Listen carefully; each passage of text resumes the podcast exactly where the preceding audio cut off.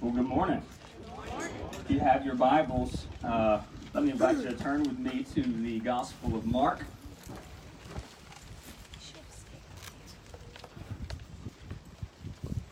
Chapter 1. Or if you need to turn on your Bibles, it's kind of hard to see on the screen the glare. Didn't take that into account. That's all right. The Gospel of Mark, chapter 1,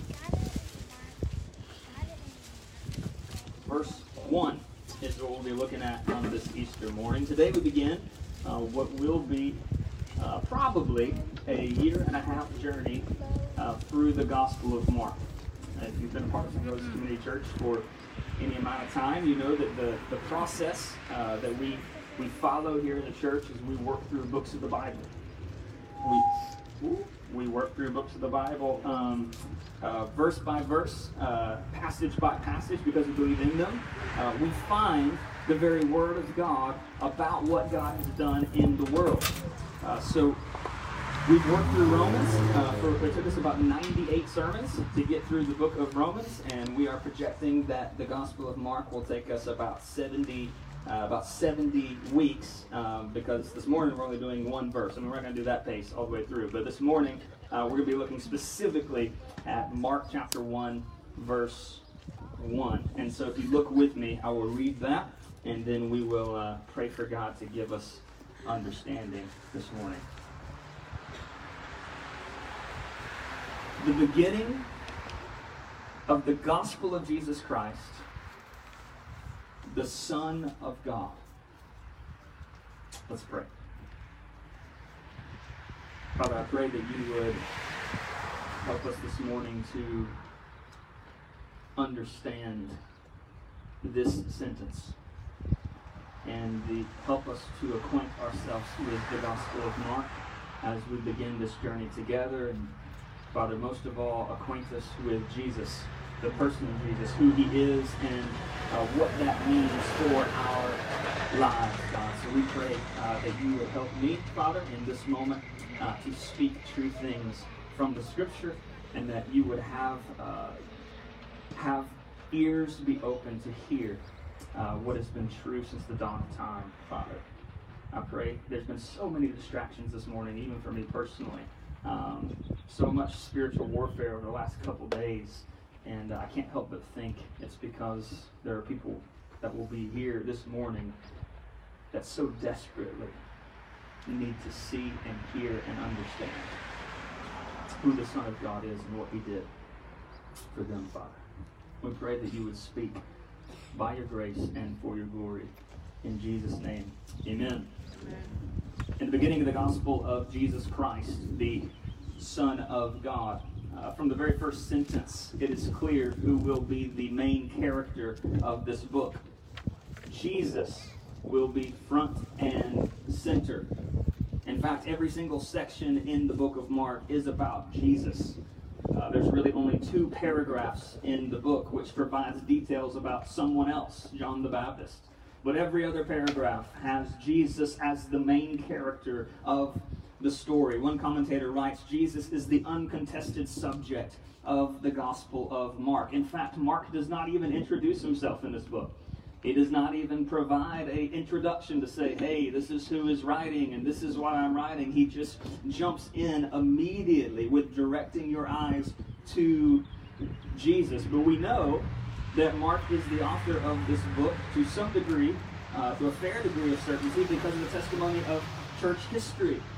So as early as the second century, you have people giving testimony to not only Mark's authorship, but that the Apostle Peter assisted Mark in writing this, that they were close friends, and that Mark gave uh, uh, Peter gave Mark eyewitness testimonies and stories and told about conversations that he had with Jesus. One pastor, as early as 130 AD, wrote that Mark became Peter's interpreter and wrote accurately all that he remembered. Again, later in the second century, Clement of Alexandria speaks that the people demanded uh, that Mark write an orderly account uh, from Peter and from the, the memories that he had with Jesus. And I just want to pause here and recognize something very incredible this morning as we begin this journey through the Gospel of Mark.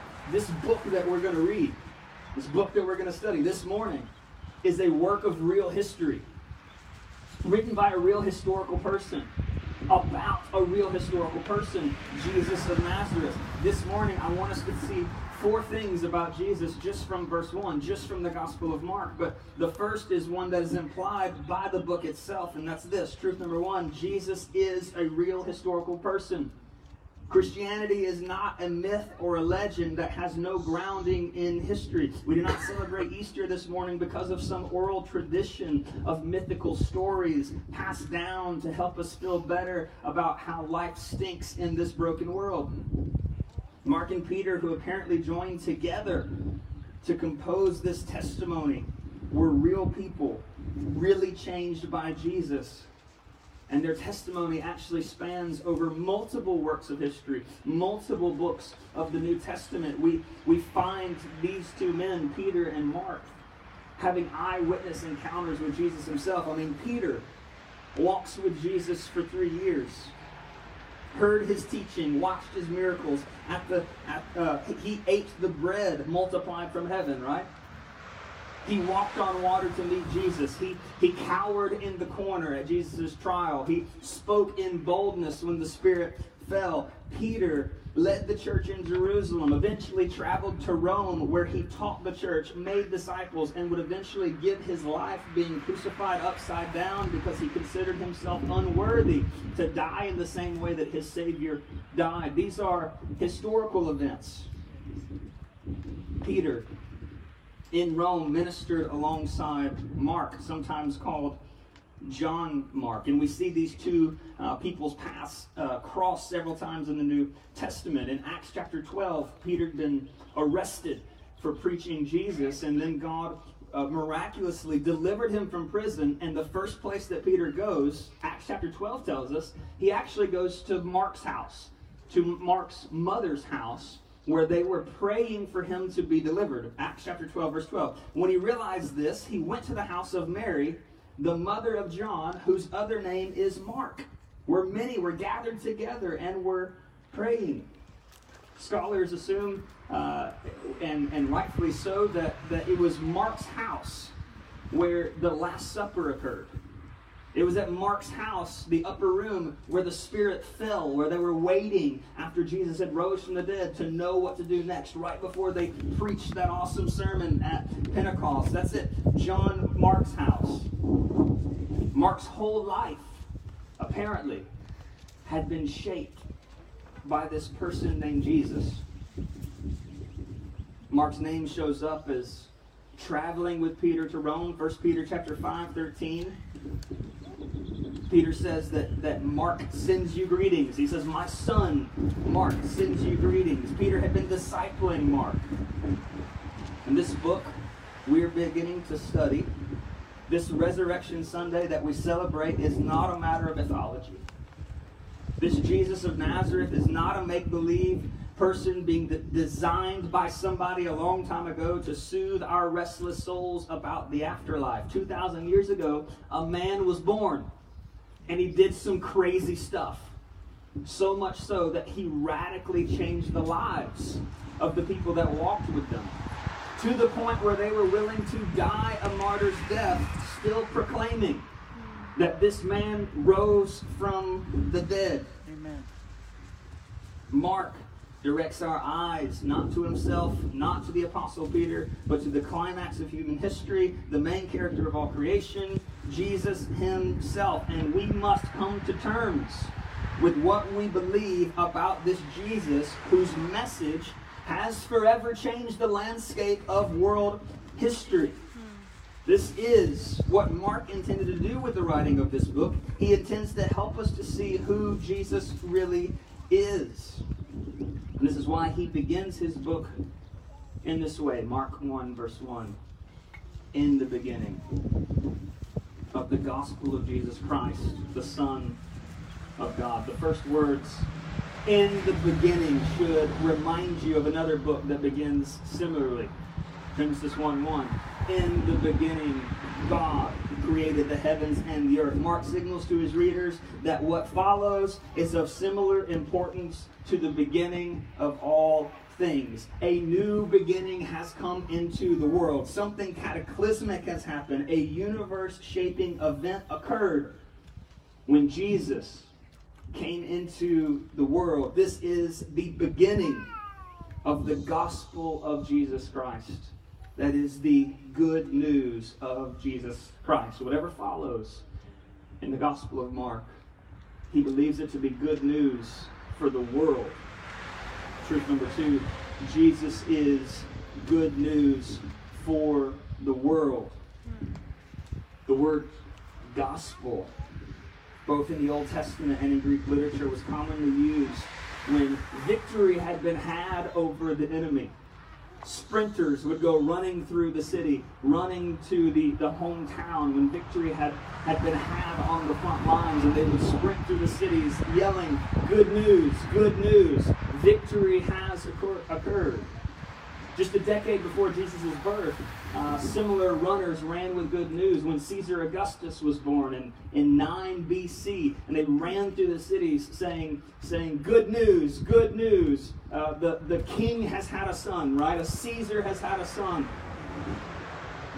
In the Old Testament, the prophet Isaiah spoke of good news that would one day be heralded when God would bring salvation to his people and restoration to the world through a servant king. Isaiah 52 7. How beautiful upon the mountains are the feet of him who brings good news, who publishes peace, who brings good news of happiness, who publishes salvation, who says to Zion, Your God reigns. The picture of Isaiah 52 is a coming king who would extend the reign of God over a very broken world. Someone was coming who would usher in a new beginning, a new world, a new kingdom, a new life of peace and happiness and salvation under the rule of God rather than the rule of men. And the Old Testament understood this coming person to be the anointed one or the Christ. If you're new to Christianity, you may assume that Christ was Jesus' last name. It was not his last name, it was a title given to him to identify what it was he really came to do, in the world. He was the anointed one. In the Old Testament, uh, the prophets were anointed, the priests were anointed, the kings were anointed as, as uh, symbols of, of them being the servants of God to do a particular, a particular task. And here comes the Christ the prophet, the priest, the king who has come to accomplish what God the Father has sent for him. Listen to how Isaiah 61 describes the ministry of the coming anointed one. Later, Jesus would literally read this passage in the, the synagogue and then sit down and say, This is about me. Isaiah 61 1 The Spirit of the Lord God is upon me because the Lord has anointed me to bring good news to the poor. He has sent me to bind up the brokenhearted, to proclaim liberty to the captives, opening the opening of the prison to those who are bound, to proclaim the year of the Lord's favor and the day of the vengeance of our God, to comfort all who mourn, to grant to those who mourn in Zion, to give them a beautiful headdress instead of ashes, the oil of gladness instead of mourning, the garment of praise instead of a faint spirit, that they may be called oaks of righteousness, the planting of the Lord, that he may be glorified. Somehow, some way, the good news promised in the Old Testament came in a person. One commentator writes Mark's understanding, therefore, is that the gospel is more than a set of truths. It's more than a set of beliefs. It is a person. The gospel of Jesus Christ, the kingdom that God was bringing in the world, is bodily present in a person, and his name is Jesus. He's the good news. He's the king, he's the anointed one. But Mark continues that he's more than that. Direct your attention to the title used at the end of the sentence of verse 1 Son of God. This is a mind blowing claim. Christian, what we believe is insane. Right? Can we just admit for a second? That what we believe is kind of crazy. That there is a God who created the world. that this beautiful sunshine, the vastness of this creation, that there stands behind it divine design. There's a God who created this world, but he doesn't stand far away from the world, distant from it, never to be known by his creatures, but that God in real space and time entered into the world in human flesh. Truth number three Jesus is the Son of God. The Gospel of Mark is an eyewitness testimony to the personhood of Jesus, to whom he believes Jesus to truly be God in the flesh, the Son of the eternal God. It's an attempt to answer the question all of us should honestly ask who is this Jesus really? And for Mark, it's not just a historical person who got a following and then got himself in trouble with the Romans. He's not just a moral teacher. He's not just a good example of love and humility. He's not just a religious option among the many, but he is the divine Son of God. Mark is very much about proving this divinity of Jesus. The whole gospel is very much action based. He wants to prove this through both Jesus' actions and through others' assessment of Jesus. So the story quickly moves from scene to scene, from sign to sign, from miracle to miracle, showing that Jesus was doing the things that only God could do. He showed authority to forgive sins, authority to direct and destroy demons, authority to heal all sickness, undo all disabilities, define truth, authority to, to, authority over all the created order, including trees and wind and waves, the, the physics of the material world. He could just pray or speak, and then food would appear from heaven for thousands. And ultimately, he would show that he has authority over death itself. And along the way through the Gospel of Mark, you have these markers, these moments where people are beginning to recognize that this is no ordinary guy. Along the way, you hear these variety of voices testifying that he really is the Son of God. God the Father and God the Spirit actually identify him as the Son of God in the very first chapter, Mark chapter 1, verse 9 through 11. Jesus goes to John the Baptist and pursuing righteousness in all things, he's baptized, and as he emerges from the water, the text tells us that the heavens tore open and the Spirit descended upon him like a dove, and a voice came from heaven You are the, my beloved Son, with whom I am well pleased. Again, in Mark chapter 9, he takes Peter and James and John to the mountain, and he is going to he is going to reveal to them a little bit more than what they've seen. I, I, was reading in a book a while ago, and it stuns me. One guy described the incarnation of Jesus as, as power veiled that even in Jesus' coming as a man, that, that his flesh was, was hiding so much glory, so much of who he, who he was. And in, in a moment on the mountain, J- Jesus sort of pulled back the curtain upon his glory. In Mark chapter 9, uh, verse 2, he was transfigured before them, and his clothes became radiant, intensely white, and no one on that no one on earth could bleach them. And there appeared to them Elijah with Moses, and they're talking with Jesus. And Peter said to Jesus, "Oh, Rabbi, is it good that we're here?" Let us make three tents, one for you, and one for Moses, and one for Elijah. For he did not know what to say, for they were terrified. And a cloud overshadowed them, and a voice came out of the cloud This is my beloved Son. Listen to him. And suddenly, looking around, they no longer saw anyone with them but Jesus only.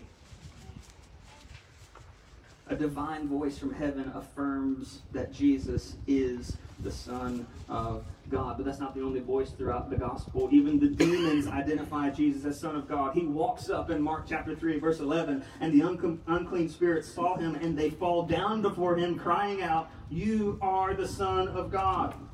Again in Mark 5, verse 7, crying out with a loud voice, he said, What have you to do with me, Jesus, Son of the Most High God? I adjure you by God, do not torment me. Jesus himself, questioned by the Sanhedrin, was asked point blank, Are you the Son of the Blessed? And Jesus said in Mark 14 61, I am. Hallelujah. Familiar words from Exodus 3, where God identifies himself as I am that I am, the eternal one.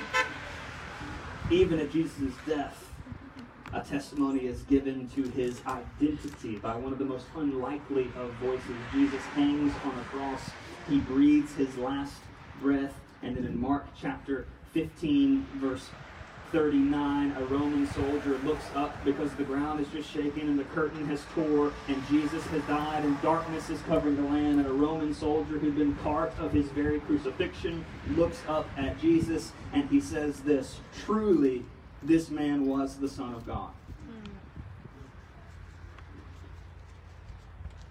And thus we have in the crucifixion and in this recognition of the Son of Him being the Son of God, we have the paradoxical message of Mark. One of the reasons that he wrote the gospel is this difficulty of understanding how the Christ, the Messiah, the good news, the promised one of all the Old Testament, and apparently the divine Son of God, if you would expect someone to come like that, you would expect him to come triumphantly, not as someone who was determined on getting himself killed, not as someone who suffered it's not as someone who bled and died on a Roman crucifixion as a weakling. There's just there's a difficulty in the first century to think, especially from a Roman perspective, that, that you would serve a God that, that would humble himself to the point of crucifixion. Why did he die? This is what so many struggle to comprehend. Peter himself recognized in the middle of the Gospel of Mark, in the very uh, center of the book, in Mark chapter 8, of Jesus confesses, You're the Christ. He recognized, I mean, nobody else can do this stuff. You've got to be the Christ, right? But there's but in Peter's mind, there's no way the Christ would die on a cross. Listen to this. Mark chapter 8, verse 27. I love this story. Jesus went on with his disciples to the villages of Caesarea and Philippi, and on the way he asked his disciples, Who do people say that I am? And they told him John the Baptist, others say Elijah, others the prophets. He asked them, But who do you say that I am? I'm not asking what they say I am. Now I want to know now who you say that I am. And Peter answered him, the right answer. You are the Christ. In verse 31, Jesus begins to teach them what that meant. That he might suffer many things and be rejected by the elders and the chief priests and the scribes and be killed after three days, rise again. And he said this plainly. And then listen to what Peter does. You gotta love this. Peter takes him aside and begins to rebuke Jesus. Jesus, I, I believe you're the Christ, but this whole dying thing, I think you're I think you've misstepped here. And Jesus turns seeing his disciples, rebukes Peter in front of them, and says, Get behind me, Satan, for you are not setting your mind on the things of God, but on the things of men. And three times in the Gospel of Mark, the same series happens. Mark 8.31, Mark 9.31, Mark 10.34. Jesus tells them, I'm going to die and rise again. Then they don't understand. Then Jesus corrects them and says, and if you follow me, it's going to cost you as well. Three times, three chapters, 831, 931, 1034, over and over and over again. They could not grasp why the divine Son of God would die. And in Mark chapter 10, after their misunderstanding over and over, Jesus clarifies in a very short, concise way. He says, Whoever will be first among you must be a slave of all, must be a servant. And then he says, For even the Son of Man came not to be served, but to serve, and to give his life as a ransom for many. How is it good news that the Son of God came? That he lived, that he worked some miracles for some people 2,000 years ago? What is the essence of the good that Jesus came to do? Well, according to the Gospel of Mark, the whole story is heading in a direction. Jesus has his eyes set on one moment where he will willingly walk to the cross and die the death that sinners deserve to die. The Son of God came into the world to pay the ransom for many, to pay a price for you and I that we might be welcomed into all the good news promises of the Old Testament. It was the crucifixion for which Christ came. Christmas happened so that he might get to Easter. The point of his incarnation was his crucifixion, and praise God, his resurrection. Hmm. Truth number four is this Jesus saves through his death and resurrection. This is the message of Mark. We live in a world that is desperate for good news. We live in a world that is plagued with disease, depression, anxiety, conflict, strife, sin, and death. We live in a world where we very much feel the separation from God because of our sin. But Jesus changes everything.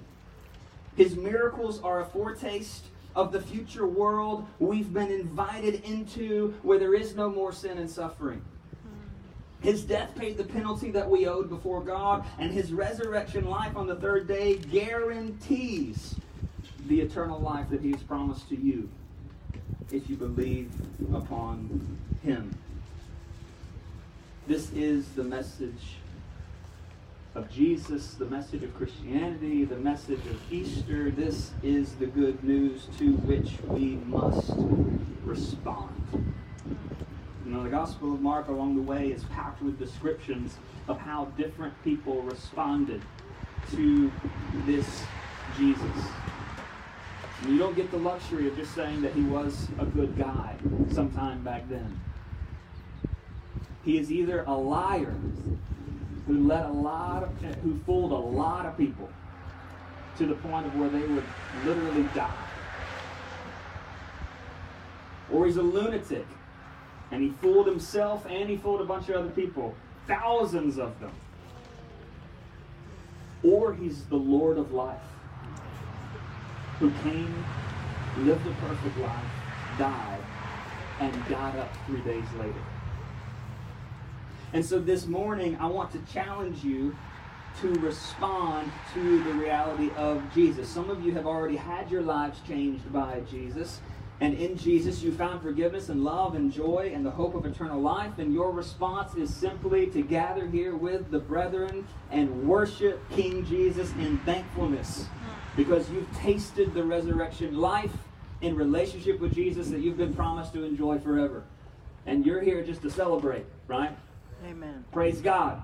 So we're going to sing in a minute, and your response is just to joyfully worship the Jesus who has accomplished your salvation. Now, some of you put faith in Jesus, but you've lost touch with this reality. You say you believe, but uh, nothing about your life shows that you are following a resurrected Jesus. It, uh, what you say you believe about Jesus doesn't line up with your priorities in life. That it doesn't look like you actually follow a Lord who has something to say about your purpose and mission in life. And I want to ask you to repent and consider what your life would look like if you believe that Jesus really is the good news for the world. What would change about how you woke up in the morning or spent your money or spent your time? What becomes worth living for if Jesus is alive and eternity is real? And some of you have never come to terms with who Jesus really is at all. And he's just been kind of the thing that you do on Easter Sunday or sort of the thing that your grandmother was all about and you're you're kind about it, you're gracious with these Christian people, but it's never really been important to you or your life. And I just want to leave you with the question, what if the real historical Jesus the anointed one promised for thousands of years really was the Son of God, really did the miracles that we have recorded in this book, and really died and rose again on the third day. This is not something to push aside and say, I'll figure out later what I think about this. This is not something that you want to say, I'll find out in the end. Because then, brother and sister, it will be too late. What if he really offers eternal life? What if there's good news to be had? And what if the good news to be had is not that you have to do anything to earn God's love, but that Jesus Christ did it for you. He lived the life you couldn't live and died the death you deserved to, God, to die and rose again to offer you eternal life you never could have earned yourself. What if there's not a 10 step process? What if there's not like a whole sort of religious deal that you got to walk through? What if, like right now in your seat, you could cry out to God and say, I believe, save my soul, and He would do it because Christ did it for you and paid the ransom for you to be reconciled to God. Let's pray and let's uh, respond to the word.